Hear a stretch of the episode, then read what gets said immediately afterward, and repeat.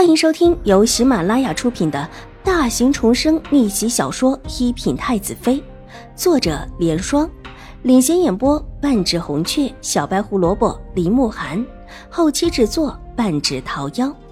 喜欢宫斗宅斗的你千万不要错过哟，赶紧订阅吧！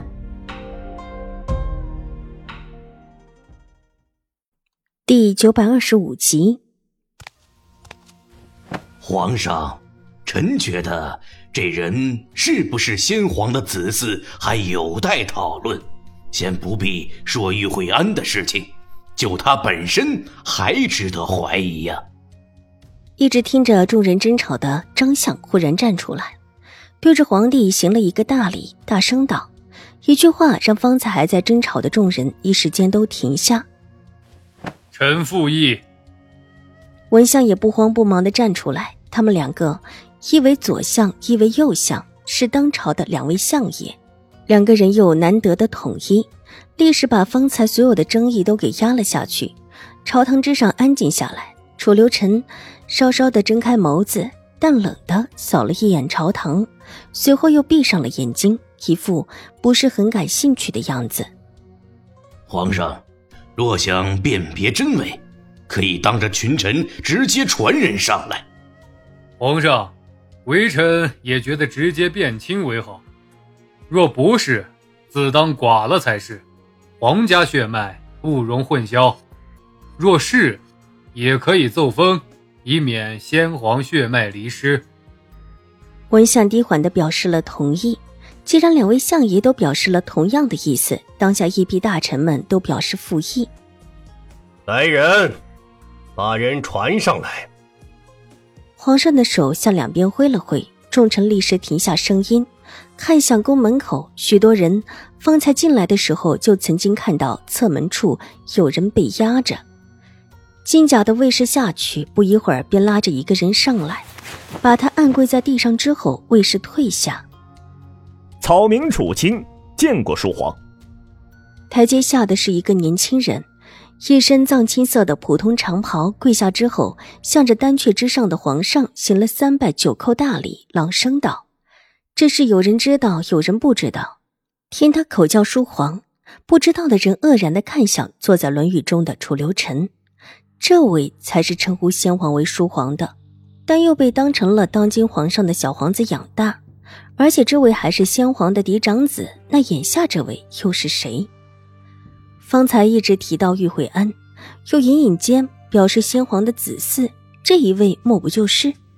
待得他抬起头来，一张长相出众的俊脸，和楚留月、楚留周相比也是不差，却又远远的不及楚留臣出色。隐隐之间，似乎还有一些相像之处，但不是很明显。待得细看之下，又看不出来。你就是楚清。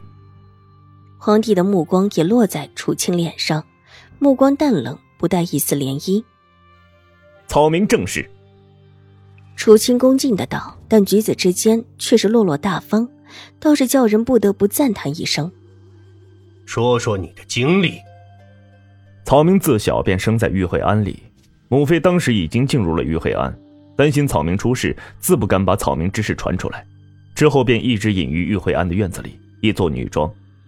之前玉慧庵里出了事，草民的母妃怕草民出了事，才让草民偷偷下山。原本草民只是想隐姓埋名，没料想扯到强抢民女的事情中去了。楚清侃侃而谈，刑部几位高官都是知道这事儿的，知道这个被害了一家的民女逃出去的大哥，就是这位救下的，而后这位的事情就被扯了出来。你母亲是哪一位？文相了没问到，之前楚清也没有直接说封号，知情的只知道一位妃子，也不知具体是谁。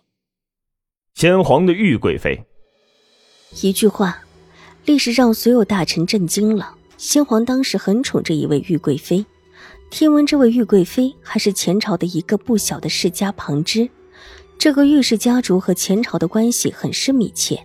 幸好这位玉贵妃只是和这个玉氏家族快要搭不上的一个旁枝末节的关系，才让她有了进宫之后的尊位。这也是先皇的嫔妃位被关进了玉惠庵里最高位分的嫔妃。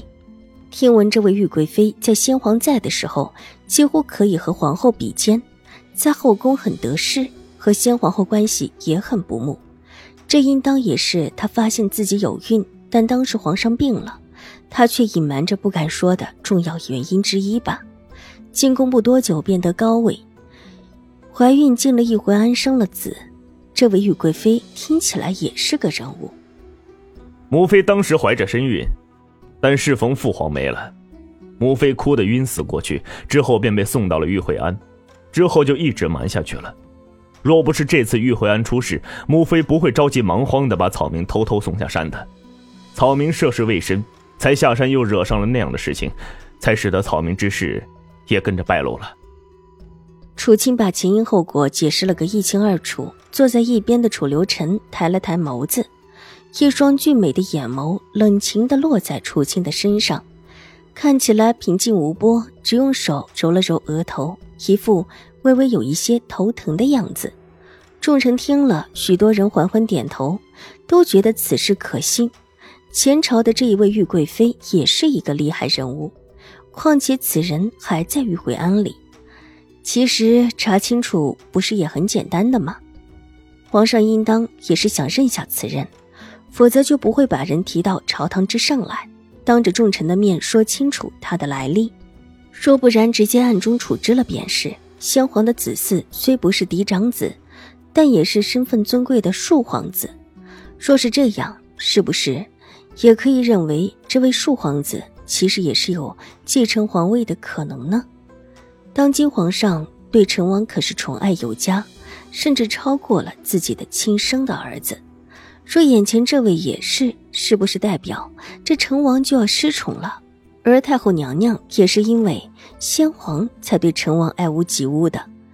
这看起来，这位成王殿下可就真的没什么事儿了。一个病秧子，又不知道什么时候没了的孙子，比起一个健康的孙子，总归是不讨喜一些吧。